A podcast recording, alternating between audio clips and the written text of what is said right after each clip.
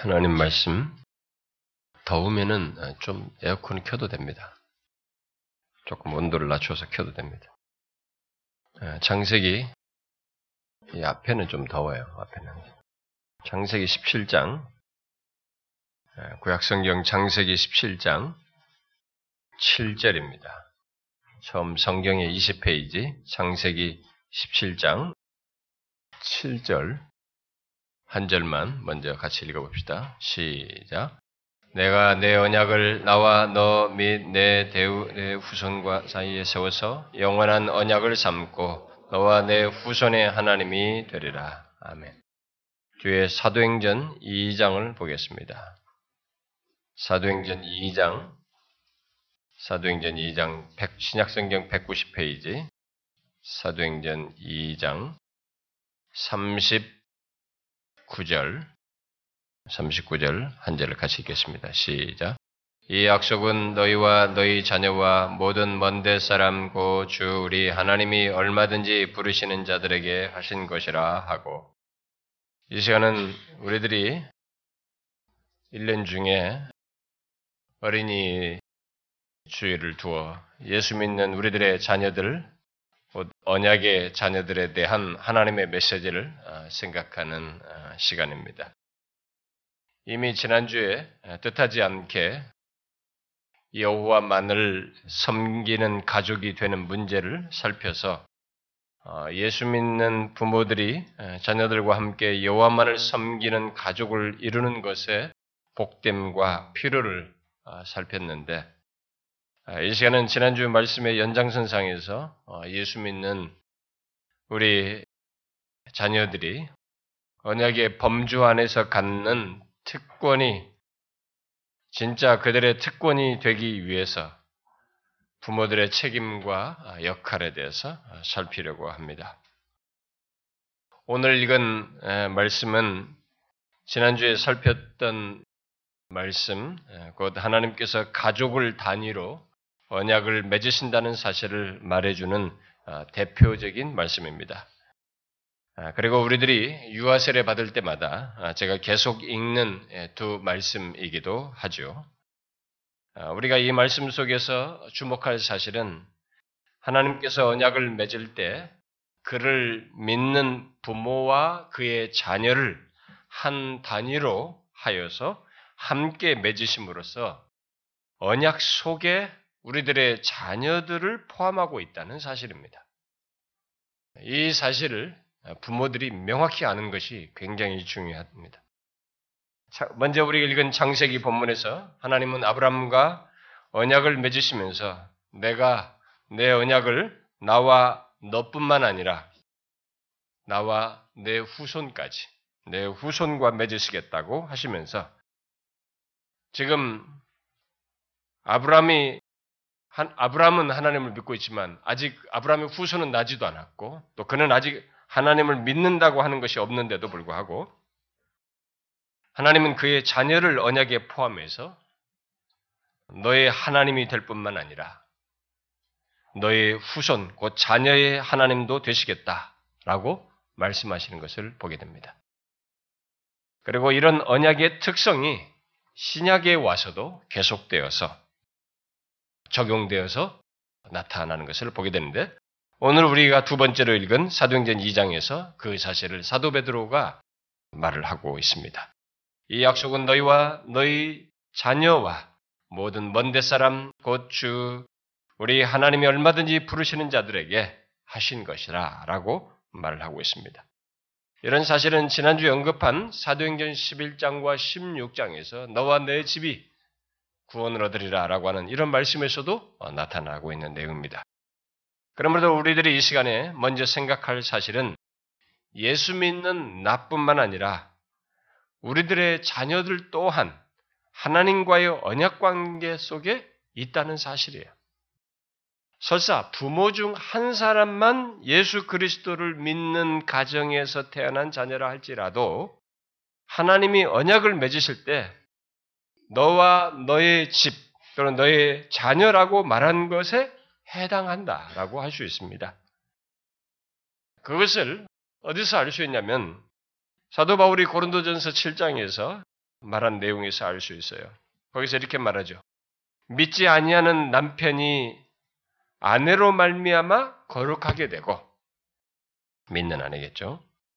또 믿지 아니하는 아내가 남편으로 말미암아 거룩하게 되나니 그렇지 아니하면 너희 자녀도 깨끗하지 못하리라. 못하니라. 그러나 이제 거룩하니라라고 말을 하고 있습니다. 무슨 말입니까? 부모 중에 둘 중 하나가 예수를 믿는 것을 말하면서 그 부모와 자녀가 관련된다고 하는 믿는 부모와 자녀가 관련된다는 것을 말하고 있습니다. 곧 부모의 거룩함이 자녀에게까지 연관된다는 사실을 말하고 있습니다.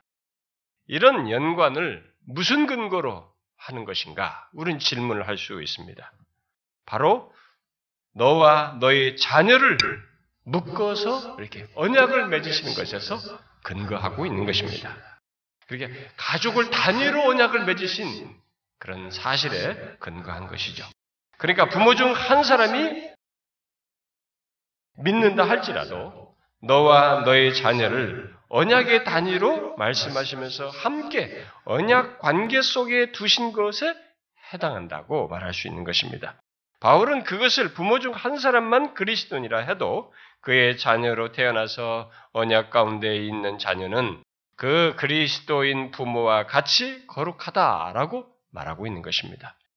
이런 사실을 바울은 에베소서 5장과 6장 그리고 골로새서 3장에서 예수 믿는 부모의 자녀를 주 안에 있는 자, 주 안에 있는 것으로 간주하여서 말한 것에서 또한 볼 수가 있습니다. 그런 모든 설명은 너와 너의 자녀를 언약의 단위로 말하고 있다는 사실을 우리에게 말해주는 것입니다.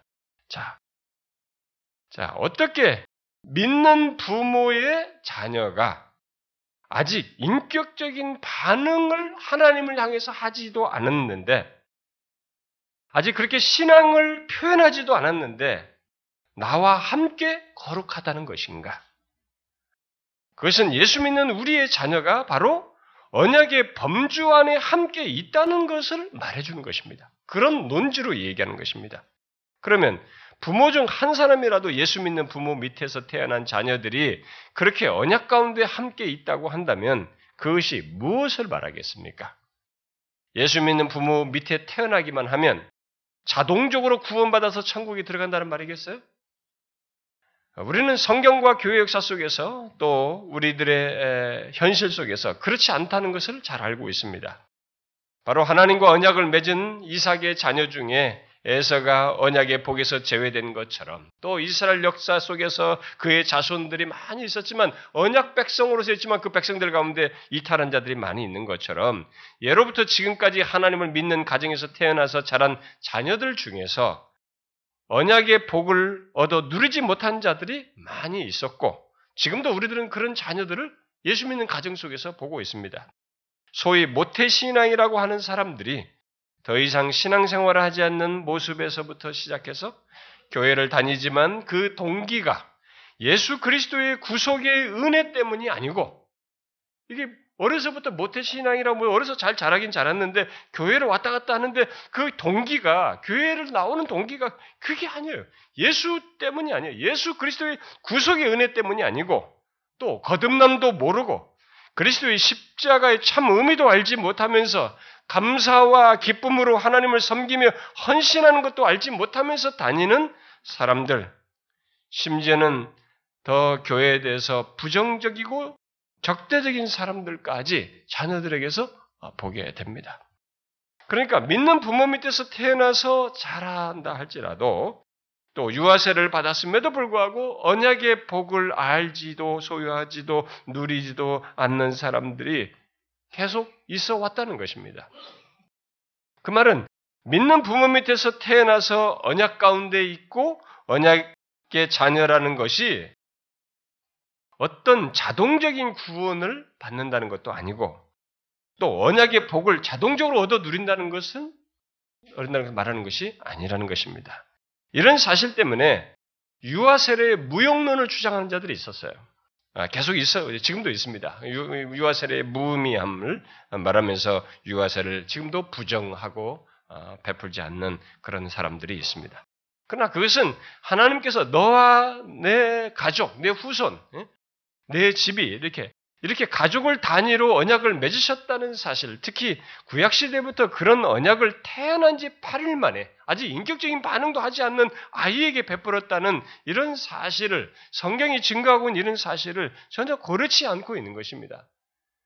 오늘날 유아 세례는 사실상 구약 시대의 할례의 연장선상에 있는 것입니다. 할례와 같은 것입니다.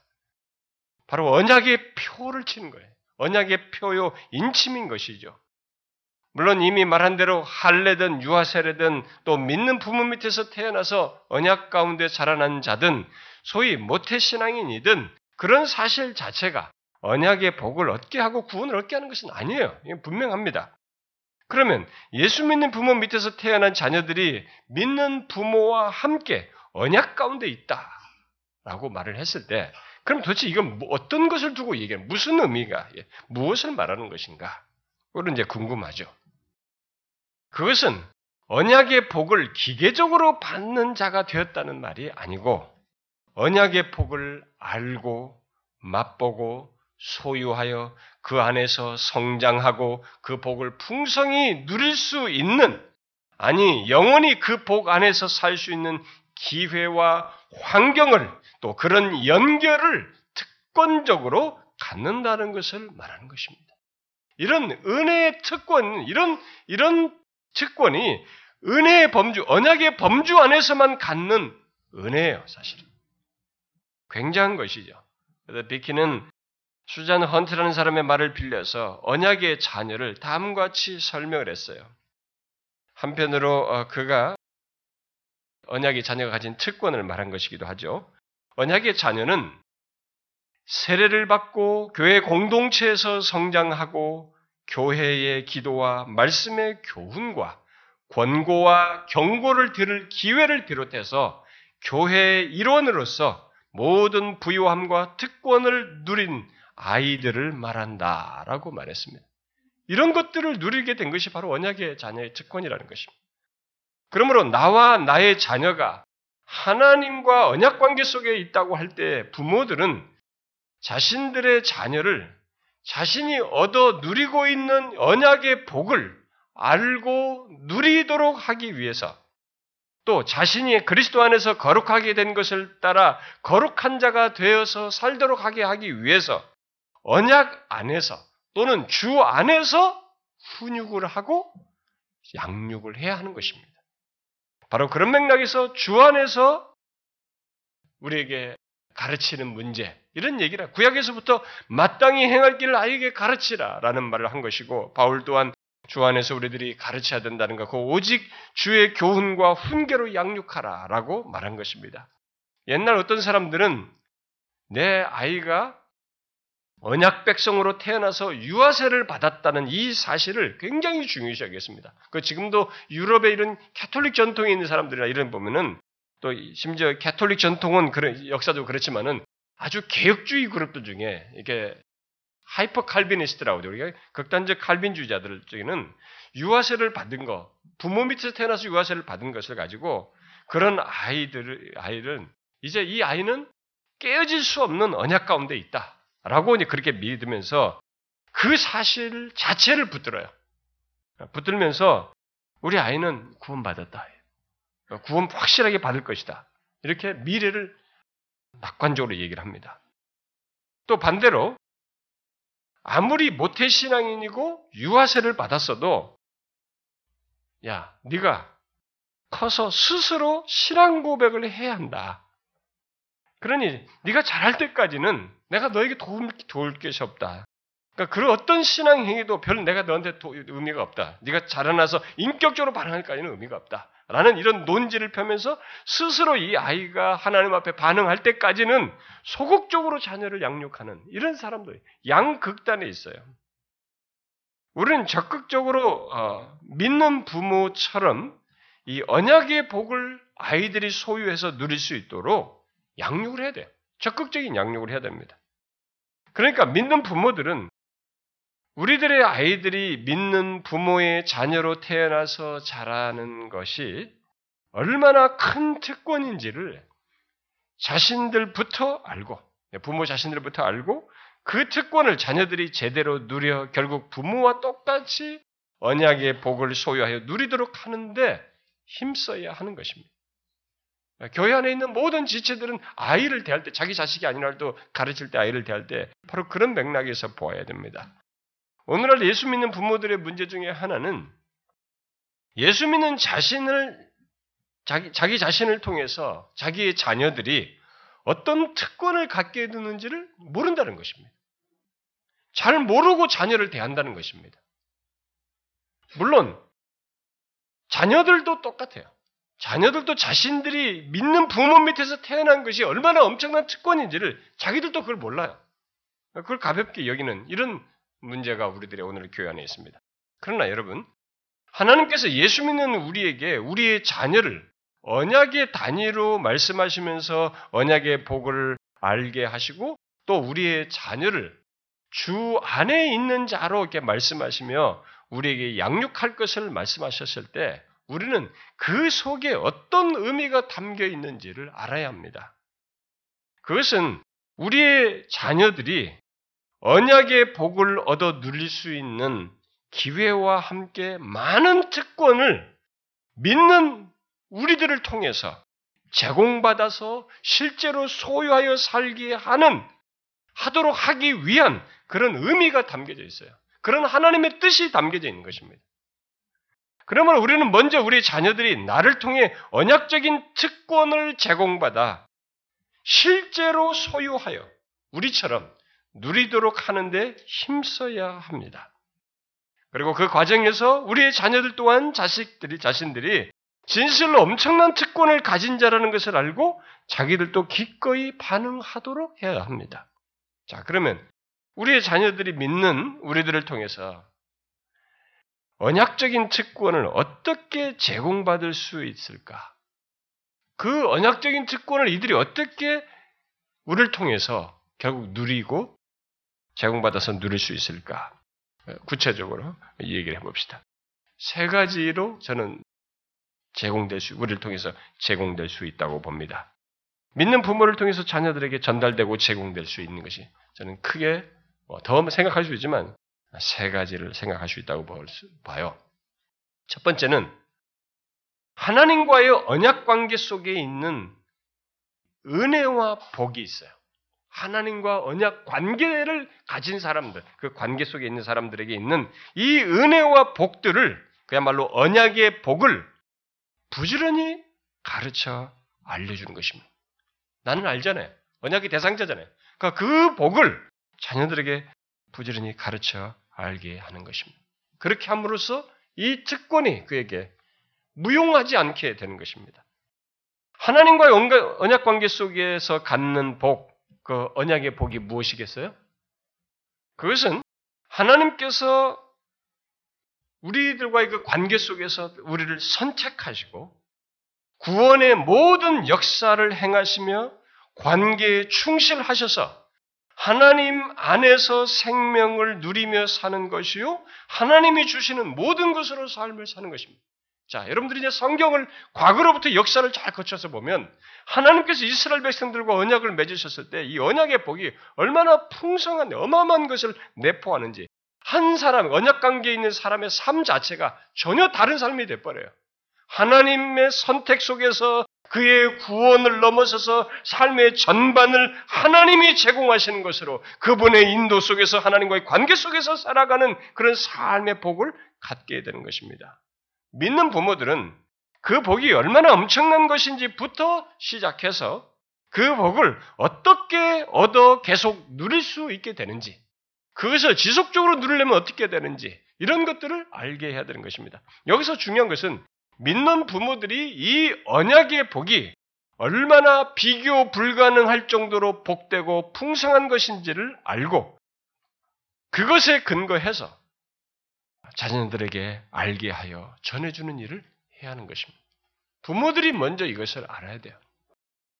그래서 오늘날 예수 믿는 사람들이 성경에서 나와, 너와 너의 집, 너의 자녀라고 말한 이 언약 관계를 단위로 묶으신 것에서 이 언약의 복이 얼마나 자신에게서부터 큰지를 알지 못하면 이 그 언약의 단위로 묶어서 주시고자 하는, 전달하고자 하는 이 특권이 무용하게 돼버린 것입니다. 우리는 한두 살된 이, 이 아이를 둔 부모들이 자기 아이들에게 어떻게 하는 걸 여러분 보면 압니다. 여러분, 우리 아이들 부모들도 다 그렇게 하잖아요. 이 젖먹이부터 이 품에 있는 아이들부터 이제 한두 살 때 조금 이렇게 뭐가 내 얼굴 표정 보고 반응하기 시작할 때부터 나를 알아볼 때부터 부모들이 어떻게 해요? 한마디라도 빨리 가르치려고 애를 씁니다. 엄마부터 시작해서 아빠라고 하라고 거의 강요를 하죠. 아빠, 아빠, 엄마를 몇 번씩 아이한테 시킵니다. 그리고 자기가 엄마라고 여기가 아빠라고 손가락질하면서 계속 이 아이 눈을 이쪽에서 돌려가면서 따라서 하도록 굉장히 열심히 해요. 반복합니다. 그리고 이어서 그림책을 보여주죠. 뭐 사과가 이렇다는 등, 코끼리는 이렇다는 등 그림을 아이들이 흥미 있을 것 같은 그림책을 보여주면서 계속 반복해서 가르칩니다. 그뿐이 아니죠. 밖으로 나가서 슈퍼에 가서 사과를 보여주고 실물도 보여주는 거죠. 이것저것 다 보여주면서 자신이 먼저 알고 있는 것을 부지런히 계속해서 아이에게 가르칩니다. 그리고 좀 더 잘하면 체계적으로 만든 아동 출판사에서 나온 책들을 막 세트로 사가지고 막각 책을 다 읽어라. 우리 세트 책 없는 집 없잖아요 어린아이 집. 다 이제 나중에 하다가 다 몇 세트 다 버리지 않습니까? 세트씩 사가지고 막 가르치면서 읽게 하고 막 읽어주고 난립니다. 예수 믿는 우리들이 우리 자녀들에게 해야 할 것이 바로 그거예요, 사실. 우리는 자동적으로 습관, 이게 아이에 대해서 그냥 본성적인 것처럼 하지만은요, 영적인 맥락이 똑같습니다. 우리가 먼저 알고 맛보고 소유한, 소유한 지식이요. 소유한 것이죠. 그이 언약 관계 속에서 우리들이 먼저 맛보고 소유한 언약의 복을 우리들의 자녀들에게 하나씩 부지런히 알게 하여서 그 언약의 복을 그들도 맛보고 소유하도록 이끌어야 하는 것이죠. 그런데 예수 믿는 부모들 중에 많은 사람들이 언약의 범주 안에 있는 우리들의 자녀들에게 자신에게 어떤 인생의 지식들 그리고 사라질 세상의 지식에는 그렇게 열심히 하루도 빼지 않고 그렇게 열심히면서도 그 무엇보다도 소중한 이 언약의 복을 알게 하는 데는 아주 소극적이에요. 그렇게 하질 않습니다. 그것은 하나님께서 너와 너의 자녀 또는 후손과 묶어서 언약을 맺어 함께 그 언약의 복을 얻어 누릴 수 있도록 하신 것을 우리들이 가볍게 여기는 것이고 그 복된 특권을 내어 던짐으로써 사실상 우리 자녀들이 얻을 수 있는 최고의 복을 얻지 못하게 하는 것이 되는 것입니다. 아니죠. 우리는 하나님과의 언약 관계 속에 있는 은혜와 복들을 언약 가운데 있는 우리의 자녀들에게 부지런히 가르쳐서 알려줘야 합니다. 그러면 언약의 복을 알고 소유하여 누리도록 하기 위해서 뭘 가르쳐야 된다는 게, 뭘 가르쳐 알려야, 알게 해야 하겠습니까? 엄마, 아빠, 이거 사과, 이렇게 하듯이 같은 맥락이에요. 바로 언약의 복의 근원인 너와 나와도 언약을 맺으셨지만 너와도 언약을 맺은 하나님이죠. 먼저 언약의 복의 근원이신 하나님을 알게 하는 것이고 그분과의 언약 관계를 실제로 소유하여 누리도록 하기 위해서 우리 자녀들에게 너희들에게 무엇이 있어야 하는지 등등을 다 이야기해 듭니다. 말하자면 우리의 언약을 우리와 언약을 맺으신 하나님이 어떤 분이신지 바로 그분은 성부, 성자, 성령 삼위 하나님이시며 우리들이 볼 수 없는 하나님이시다. 보는 하나님이라면 그는 신이 아니다 말이지. 이 세상의 모든 신들은 다 형상화하지만 인간이 생각하는 이 생각의 범주에 묶어두고 이 시야, 가시적인 것에 묶어두는 존재들이지만 하나님은 볼 수 없는 영이시다. 그것이 원래 참신이시다. 그리고 그분은 인격적인 하나님이시라는 것을 알게 해야 합니다. 이 언약의 당사자 너와 맺은 하나님 언약을 맺으신 하나님이 어떤 분이신지 그분은 특별히 거룩하신 분이시다고 하는 것 이것을 알게 해야 됩니다. 그리고 이 거룩하심이 너에게 어떤 의미가 있는지 우리들에게 어떤 의미 언약을 맺은 우리에게 어떤 의미가 있는지를 알게 됩니다. 이것은 머리 지식이 아니라 이 거룩하신 하나님이 우리의 역사와 우리들의 삶 속에서 어떤 식으로 자신의 속성을 드러내시는지 그것을 말해줘야 합니다. 이 거룩하심 때문에 우리가 그분의 면전에서 함부로 죄를 범할 수 없으며 그 거룩하심을 우리가 닮아야 된다는 것을 가르쳐 줘야 하는 것이죠. 그래서 영존하시고 자존하신 하나님, 우리의 모든 것을 아시는 하나님, 우리는 바로 그분의 면전에서 산다는 것. 그분은 너의 말과 행실과 모든 것을 아시는 분이시다. 그게 성경이 이렇게 증거하고 있고 이스라엘 백성들의 말들을 들었고 그들이 말한 대로 행하리라고 하셨고 하나님은 그들의 불평 소리까지 다 들으시고 그 불평을 그대로 들 행동으로 옮기신 그런 분이시다. 우리는 그분의 면전에서 말하고 행한다. 이것을 알아야 한다. 네가 홀로 있을 때도 그러며 네가 친구와 함께 보낼 때도 그렇고 무엇을 하고 있을 때든지 하나님 면전에 네가 살고 있다. 라는 것을 생생히 알려줘야 합니다. 우리는 전능하신 하나님이 막강한 그저 만화 영화에서 나오는 그런 힘이나 발휘하는 그런 신이라고 생각하면 안다는 것을 전능자 하나님이 어떤 의미에서 전능자인지 정확히 알려줘야 합니다. 이 세상에 어떤 누구도 해결할 수 없는 죄와 사망을 바로 예수 그리스도 안에서 약함 속에서 십자가 속에서 자신의 전능함을 드러내신 그런 전능자이시다라고 하는 것을 알려줘야 합니다. 또한 우리의 하나님이 사랑의 하나님이시라고 하는 것, 자비와 극률이 한없이 베푸시는 하나님이시라고 하는 것. 그래서 탕자 얘기와 같이 그렇게 하나님 앞에 돌이키는 자를 기꺼이 받아주신다고 하는 것. 나를 어떻게 대하시는 분이신지, 죄를, 죄 있는 나를 하나님께서 어떻게 받아주시는 분이신지를 우리는 생생하게 말해줘야 합니다. 더 나아가서 우리는 하나님이 주권자이시다고 하는 것, 그것이 무엇을 의미하는지, 우리의 생사와 너의 인생의 모든 것과 네가 아무리 열심히 공부하고 무엇을 해도 너의 인생을 주장하시는 이 주권자 하나님께 내 인생이 달려 있다는 것, 그것을 가르쳐 줘야 합니다. 우리는 이 세상에서 보통 사람들이 너가 열심히 공부하고 이렇게 하면 이렇게 될 거야 라고 하는 일반적 논리를 펴지만 그것은 자연 이치 수준인 것입니다. 공 심은 데 콩나고 팥 심은 데 팥난다는 것이 자연 이치지만 그러나 하나님은 그 이상의 일을 하십니다. 우리가 팥을 심었지만은 하나님은 기근을 보내셔서 팥이 나지 않게 하시는 분이셔요. 그런 주권자라고 하는 걸 알아야 됩니다. 우리 아이들에게 그걸 가르쳐야 되는 거죠. 네가 열심히 공부해서 좋은 성적이 나와도 하나님은 한 방에 우리를 꺾으신다. 시험 보는 당사자 그 당일에 우리의 모든 것을 컨디션을 꺾을 수도 있고 네가 최고의 경지를 올랐을 때도 무용하게도 할 수 있다고 하는 것을 알아야 됩니다. 그러나 우리가 설사 세상적으로 부족하진 것 같지만은 그런 나를 쓰시는 하나님이시기도 한다고 하는 것을 이런 주권자 하나님을 아이들에게 가르쳐 우리의 언약의 당사자가 바로 얼마나 매력적인 분이신지 누구와도 비교 불가능한 그런 존재라고 하는 것을 알게 해 줘야 하는 것입니다. 그분이 우리의 삶에서 얼마나 한없는 사랑을 나타내시는지 알려줘야 하는 것이죠. 그러나 우리는 거기서 더 나아가야 됩니다. 그런 하나님 앞에서 우리들이 어떤 자인지를 또한 가르쳐 줘야 하는 것이죠. 언약의 복을 말하려면 이것을 함께 말해야 됩니다. 우리들이 얼마나 죄인 됐는지, 우리들의 죄가 얼마나 심각한 것인지를 아이들에게 가르쳐 줘야 하는 것이죠. 다윗이 시편 51편에서 고백한 대로 우리들의 죄 중에 잉태하였으며 본성적으로 부패한 자라는 것을 아이들에게 가르쳐 줘야 합니다. 그래서 우리의 생각과 말과 행동이 누가 말하지 않아도 스스로 너가 죄를 짓고 죄를 사랑하며 죄를 좋아하는 것이 이게 어디로부터인지. 그래서 우리에게 하나님이 없으면 예수 그리스도가 없으면 의미가 없다는 것을 아이들에게 절절하게 말해 줘야 하는 것입니다. 그런 조건 때문에 우리는 스스로는 구원을 받을 수 없다는 것. 우리에게는 회심과 그 죄를 회개하면서 우리의 죄를 죄에서 구원하실 예수 그리스도를 믿지 않냐면 소망이 없다는 것을 말해 줘야 합니다. 물론 우리는 왜 예수 그리스도만이 우리 죄를 용서하시고 해결하실 수 있는지 이 부분을 정확히 풍성하게 가르쳐 줘야 합니다.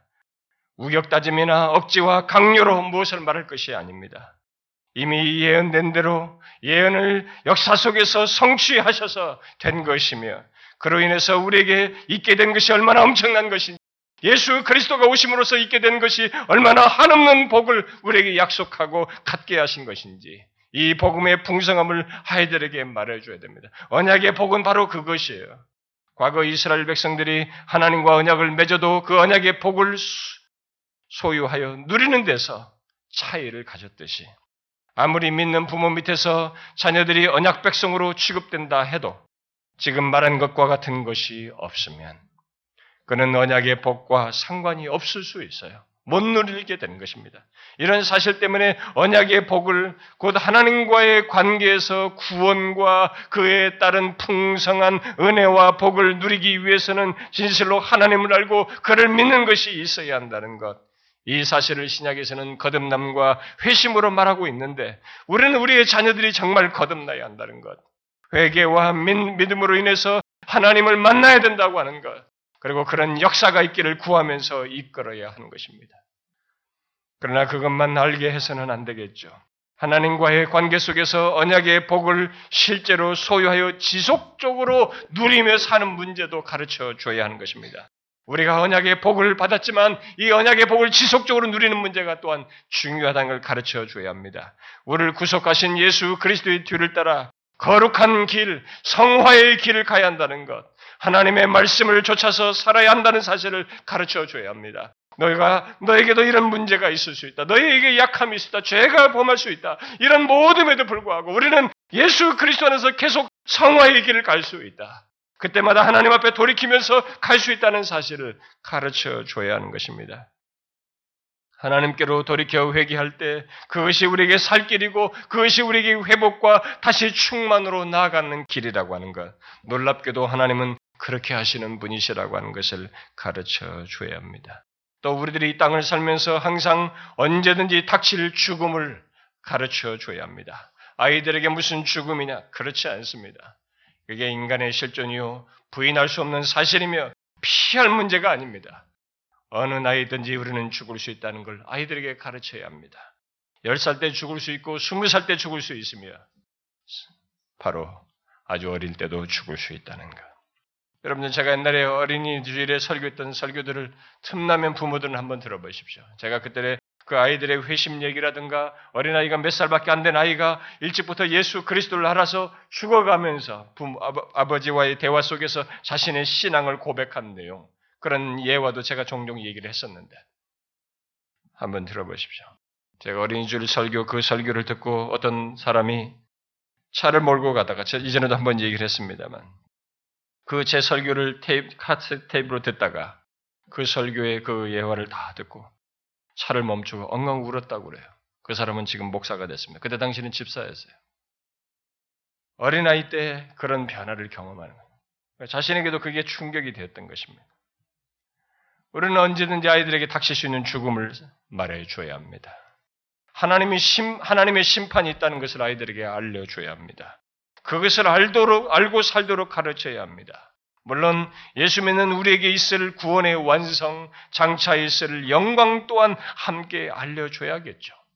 그것은 많은 사람들이 생각하듯이 그저 죽으면 좋은 데 간다는 연예인들이 죽으면 좋은 데 가서라고 이렇게 말하는 그런 비는 것 정도가 아니라는 것을 알려줘야 합니다. 성경이 말하는 바대로 멸망치 않음 속에서 있는 영광이라는 것을 알아야 되고 멸망치 않음 속에서 있는 생명을 말해줘야 하며 영원하신 하나님과의 관계 속에서 사는 영원한 삶, 그 영광의 극치를 말해줘야 합니다. 인간 존재가 단순히 좋은 데로 가는 것이 아닙니다. 멸망치 않음 속에서 가는 것이에요. 그렇지 않으면 좋은 곳에 더 영광스러운 곳에 천국으로 이런 것에 가지 못하기 이전에 그것에 가지 못한 가지 못하는 사람은 먼저 멸망하는 것이 있는 것입니다. 이것을 함께 같이 얘기해 줘야 돼요. 이런 모든 내용은 넓은 의미에서 말하면 복음을 말하는 것이라고 할 수 있겠습니다. 복음을 체계적으로 자녀들에게 가르쳐서 알게 해 줘야 한다는 것입니다. 우리는 이런 언약의 복, 이것이 바로 언약의 복을 아이들에게 가르쳐 주는 것입니다.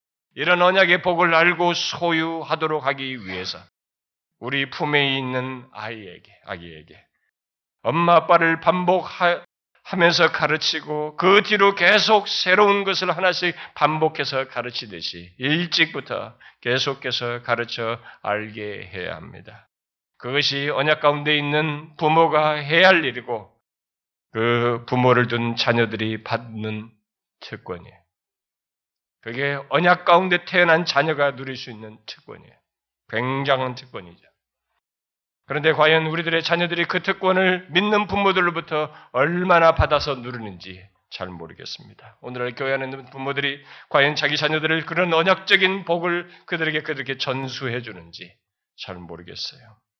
그저 교회에 맡기고 가정에서는 거의 하지 않고 있는 것은 아닌지 혹시 어렸을 때 학원이라고 하는 세계를 알기 전이나 잠시 가르쳐 주고 알게 해주는 그 수준에 있지는 않은지 모르겠습니다. 아닙니다. 우리는 이것을 해야 돼요. 부모들이 이것을 해야 됩니다. 그 다음 두 번째로 우리의 자녀들에게 언약적인 채권이 전달되도록 하려면 언약의 복을 알게 할 뿐만 아니라 그 언약의 복을 가장 풍성하게 경험할 수 있는 통로인 예배, 예배를 함께 드려야 합니다. 예배 속으로 우리 아이들을 이끌어야 합니다.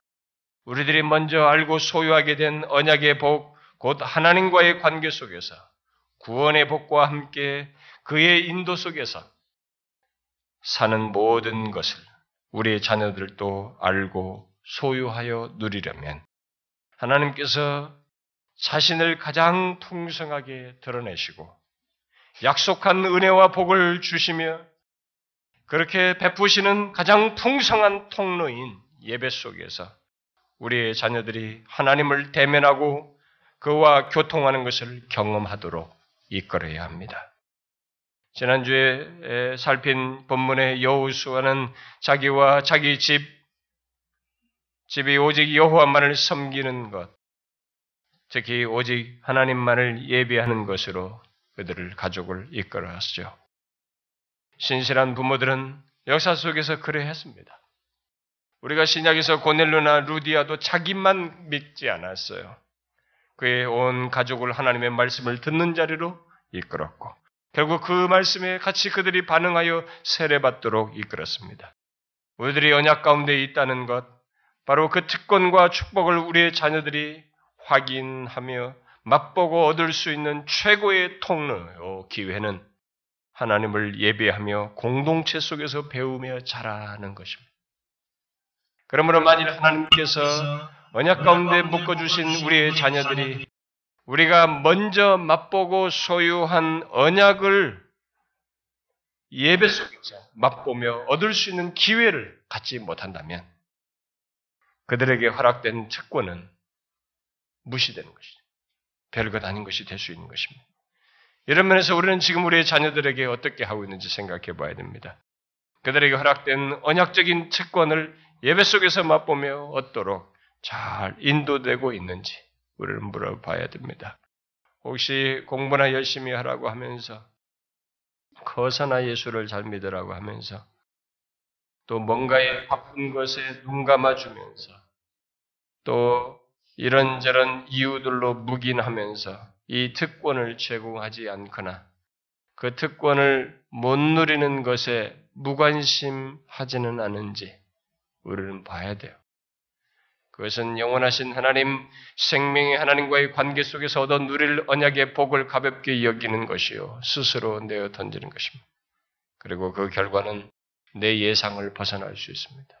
믿는 부모의 예상을 벗어날 수 있어요. 물론 자식들이 스스로 그 특권을 무시하는 행동을 하는 일도 있겠습니다만은 일단은 그 특권을 적극적으로 제공하지 않는 부모는 그 책임이 있는 것입니다. 여러분 자신이 소유한 언약의 복을 자신들로 하여금 갖게 하려면 우리 자식들로 하여금 갖게 하려면 함께 하나님을 예배하며 이 아이들이 교회 공동체 속에서 배우며 자라도록 이끌어야 합니다. 예, 그것이 있어요. 어, 예배의 소중함을 예배 속에서 하나님을 대면하는 것을 아이들이 경험해야 합니다. 그리고 마지막으로 믿는 부모로부터 자녀들이 자녀들에게 언약적인 특권이 어, 제공되어야 하는데 아, 제공되기 위해서는 하나님과의 언약 관계 속에서 얻게 된 복이 진짜로 복되다고 하는 것. 그게 머리 지식이 아니라 진짜로 복되다는 것. 아니 그것보다 귀한 것이 없다는 것을 삶 속에서 우리 아이들이 보고 배워야 돼. 경험적으로 배워야 되는 것입니다. 오늘날 예수 믿는 부모들이 자녀들을 믿는 부모들의 자녀들 가운데 신앙에서 이탈한 자녀들이 아, 제법 있는데 그들 중 많은 비율이 부모의 신앙에 대한 반발로서 그러한 것을 보게 됩니다. 그들은 언약의 복이라는 것이 무엇인지, 곧 구원받고 하나님과의 관계 속에서 인도받으며 산다는 것이 무엇인지, 자기 부모들을 보아서는 도무지 모르겠다라고 얘기를 해요. 아, 그런 자녀들이 있습니다. 물론 그런 말은 두 가지로 해석할 수 있죠. 하나는 그 자녀들이 언약의 복을 그저 이 세상에서 잘 되고 문제없고 성공하는 것으로 보거나 또 자기 방식으로 자기 자기 이기적으로 자기 중심적으로 보거나 해서 하는 말일 수도 있습니다. 그리고 다른 하나는 언약의 복을 말로는 들었지만 삶 속에서 그것의 고귀함을 실제로 자기가 부모를 통해서 못 봤다 해서 말하는 것일 수도 있습니다. 전자는 언약의 복이 이 세상 현실과 문제를 훨씬 뛰어넘는 것인 것을 바르게 가르쳐 줌으로써 극복할 수 있겠지만 후자는 그 말로서 되지 않아요. 그것은 언약의 복은 이 세상의 그 어떤 것과도 큰 비교할 수 없는 이 놀라운 복이 사실이라고 하는 것을 내가 믿는 하나님과의 관계 속에서 나의 삶 속에서 이 아이들이 보고 그것을 통해서 아 저렇게 하나님을 믿으니까 저렇게 살아가는구나. 저렇게 분명히 어려운 그런 것이 있는데도 저렇게 사는구나. 이것을 아이들이 보면서 사는 것. 이것이 있어야 하는 것입니다. 그러니까 부모들이 언약의 복을 자신들이 알고 이 세상에 수많은 어려움들이 있잖아요. 그 어려움들 속에서 부모가 흔들리지 않는 것을 자기들이 보는 거죠. 그러면서 그 가운데서 우리 그런 부모를 인도하시는 하나님을 이 아이들이 보는 것이죠. 많은 힘든 거, 주변에 박해, 이런 여러 가지 시련들이 있는데도 거기서도 끝까지 하나님을 믿고 사는 부모를 보는 것입니다. 그러면서도 아, 저럴 때는 안 될 것 같은데 그 안에서 하나님을 믿는 가운데 안식하며 만족하는 그것을 실제로 삶 속에서 보는 것이죠. 그렇게 제공하는 것이죠. 자녀들은 바로 그것을 보고 자라면서 언약의 복을 알고 자신도 구하게 되는 거죠. 그러면서 언약 백성의 측권을 결국 봄으로써 배우게 되는 그렇게 해서 언약의 측권을 누리게 되는 것이죠. 언약의 복을 부모를 통해서 보고 그것이 얼마나 특별하고 가치 있는지를 삶 속에서 보며 확인하는 것은 이 언약의 자녀들이 가진 채권, 굉장히 중요한 채권이에요. 뭐 믿는 부모에서 태어나지 않은 사람들은 이런 게 뭔데 모른단 말이에요. 진짜 밖에서 들리는 이 얘기가 전부란 말이에요. 근데 절절하게 어려서부터 본 거 아닙니까? 이 보고 배우는 것이 굉장히 강력하잖아요. 언약의 복을 알고 소유한 부모들은 그렇게 우리의 삶으로 전달되어 누리게 하는 이 언약의 특권들을 소중히 해야 됩니다. 잠시라도 이걸 소홀히 해서는 안 되는 것입니다. 제가 이 말한 이런 사실들을 우리는 부모들은 명심해야 됩니다. 하나님께서 나와 너와 너의 자녀로 묶으셨을 때 의미가 바로 그런 것입니다. 하나님께서 너와 너의 후손, 곧 너의 자녀와 언약을 맺으실, 맺으실 때 우리의 자녀가 언약 안에 있다는 것의 의미는 바로 이런 특권을 부모를 통해서 제공받는다는 것입니다. 우리는 언약 가운데 있는 우리의 자녀들에, 자녀들에게 지금 말한 이 세 가지를 전달함으로써 우리 자녀들이 언약의 복을 우리와 똑같이 소유하여 누리도록 이끌어야 합니다. 그리고 그와 함께 우리는 우리의 자녀들에게 자신들이 언약의 자녀로 있다는 것이 얼마나 큰 복이고 큰 특권을 가졌는지 알게 해 줘야 합니다. 아직 결혼한 싱글들도 이 사실을 알고 자신들이 결혼했을 때는 이것을 명심해야 돼요. 오늘날 예수 믿는 가정의 자녀들은 언약의 복이 얼마나 좋은지 잘 모르는 듯 해요. 정말 그것이 좋은지 잘 모르는 듯 합니다. 그렇게 자신들이 믿는 부모의 자녀들을 자녀로 태어나서 자란 것이 얼마나 복된지를 이 또 자녀들이 잘 모르다 보니까 부모의 신앙적인 권면을 잔소리로 듣는 것이 뻔한 얘기처럼 듣는 것이죠.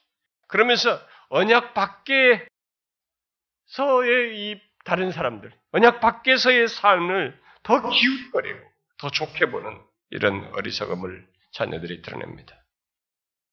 그래서 믿는 부모들은 앞에서 말한 세 가지와 함께 예수 믿는 자녀로 태어나서 언약의 복을 듣고 배우고 맛보며 인도받는 것이 얼마나 복된지를 알도록 아이들에게 가르치고 그런데 이것이 우리의 힘만으로 되지 않는 부분이 있기 때문에 왜냐하면 이 언약의 복을 실제로 소유하는 문제에서는 이런 특권 속에서 전달받아서 실제로 소유하게 하시는 하나님의 역사가 있어야 하기 때문에 부모들은 부득불 이렇게 세 가지를 할 뿐만 아니라 우리의 자녀들을 위해서 기도하지 않을 수가 없는 것입니다. 이런 것을 기계적으로 가르칠 수는 없는 것입니다.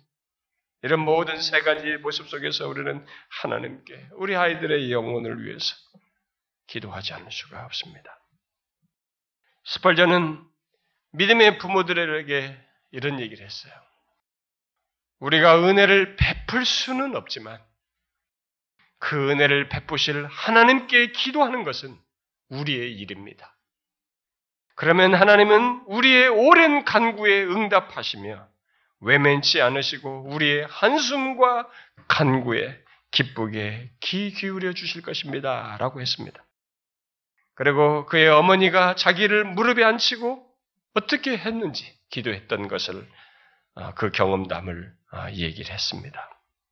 어머니가 이렇게 기도했다는 것을 회고했어요. 주님, 제가 이렇게 드린 기도가 스펄전의 회심으로 응답될지 아니면 바로 이 간절한 간구가 오히려 심판날에 이 아이에게 불리한 증거로 제시될지 당신은 알고 계십니다. 라고 기도하면서 눈물을 뚝뚝 흘리더라는 거예요. 그 무릎에 앉았던 이 스폴즈는 그 눈물이 떨어지는 것을 자기가 이게 그대로 받았던 것이죠. 평생을 잊지 못하겠다는 거예요. 그것이. 잊을 수가 없는 경험이었다는 것입니다. 그래서 훗날 스폴저는 장성에서 목회자가 되어서 설교 중에 이렇게 고백했습니다. 어머니의 기도가 심판날에 나를 심판할 증거로 제시될 것이라고 것이라는 이 말을 예, 듣고 생각하게 될 때 마음속에 갑자기 공포심이 몰려왔다 라고 고백했어요. 하나님은 우리 기도를 들으실 것입니다. 그러나 만일 자식들이 그 모든 특권을 저버리면 우리의 기도뿐만 아니라 우리들이 언약 안에서 알게 하고 도운 이 모든 것이 심판날에 이 아이에게 증거로 남게 됩니다. 우리 아이들은 그렇겠죠? 내가 언제? 내가 뭘 잘못했습니까? 나는 그렇게 우리 부모들이 이랬습니다. 라고 말할지 모르지만 하나님은 그 심판날의 증거로 너의 부모가 너를 위해서 이렇게 눈물로 기도했고 너에게 이렇게 복음을 말해 주었으며 이렇게 이렇게 너의 성장 과정에 끝없이 이렇게 얘기했던 것이 있지 않는가라고 그것을 심판의 증거로 삼을 거라는 것입니다. 끝까지 거역하는 자녀에게는 그렇게 되겠죠. 그러나 여러분, 하나님께서 너와 너의 자녀와 언약을 맺으신다고 했을 때 그 말 속에 일차적인 강조점은 심판적인 내용이 사실은 아니에요.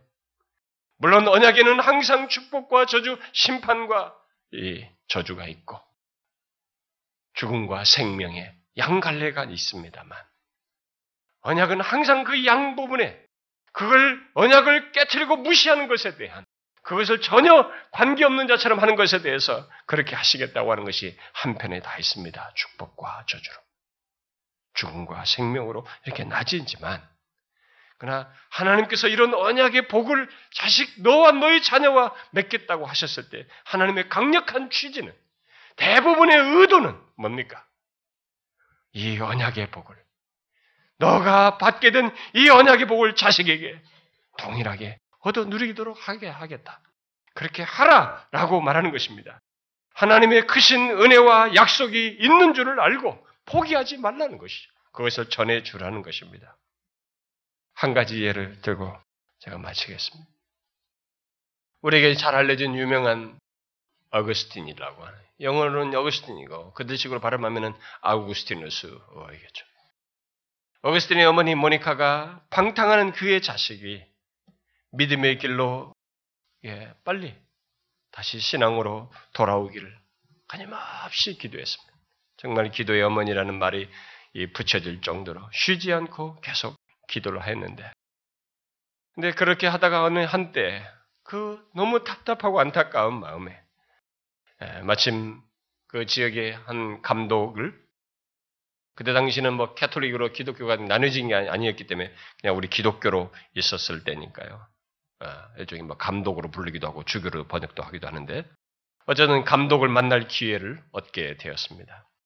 그녀는 그 감독에게 얘기를 했어요. 만났을 때 한 번만 자기 아들을 만나서 이 아이들이 엉뚱한데 하나님께는 돌아오지 않고 자꾸 만이교로 그 주변에 그때 당시 만이교가 상당히 유행했습니다. 이원론적인 그런 만이.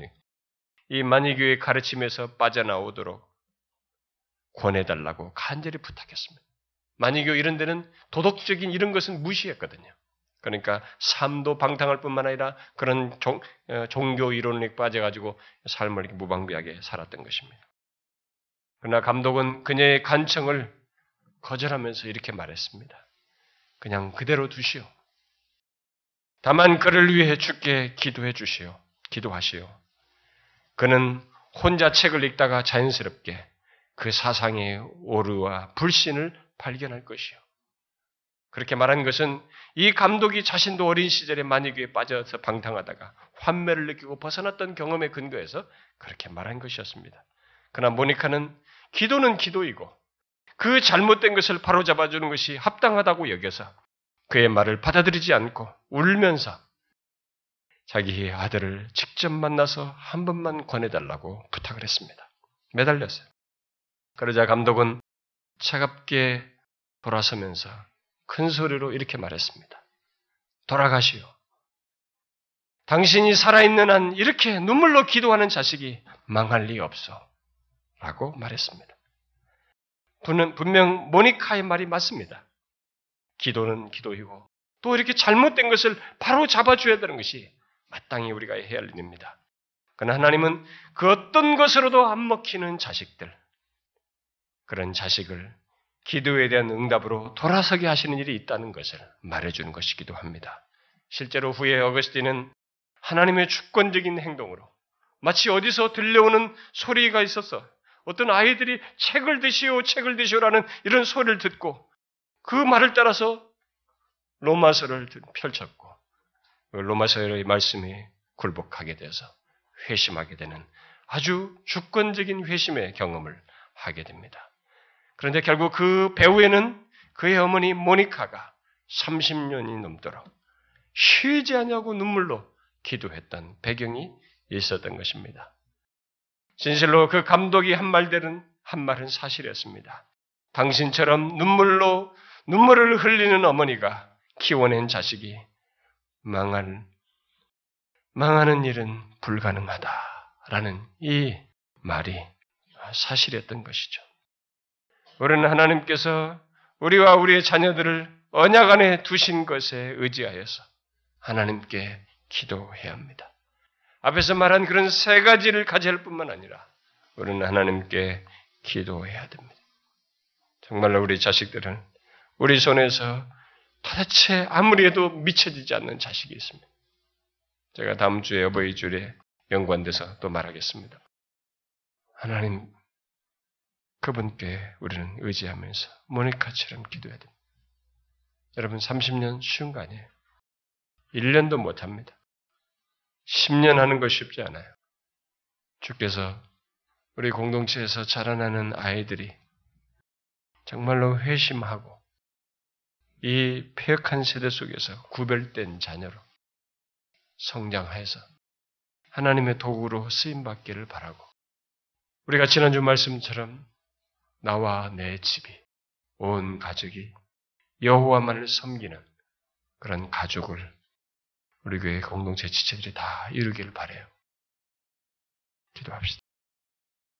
하나님 아버지, 우리에게 자녀들을 언약 안에서 묶어주시고 그들에게 우리가 받은 이 언약의 복을 그들에게도 알게 하여 같이 누리도록 하라고 이렇게 기회해 주셨는데 우리가 너무 그것을 가볍게 여기며 소홀했던 것을 용서해 주시고 주님의 우리 사랑하는 지체들이 이 하나님의 복된 약속을 기억하고 이 언약의 풍성한 은혜에 보장된 은혜를 기억하고 아이들에게 잘 가르치고 이 그들에게 주신 이 측권을 제대로 측권이 되도록 전함으로써 우리 모든 자녀들이 우리가 믿고 누리게 된 이 구원의 복과 하나님과의 복된 관계와 풍성한 하나님의 은혜로 사는 삶을 동일하게 그들이 가질 수 있도록 은혜 베풀어 주시옵소서.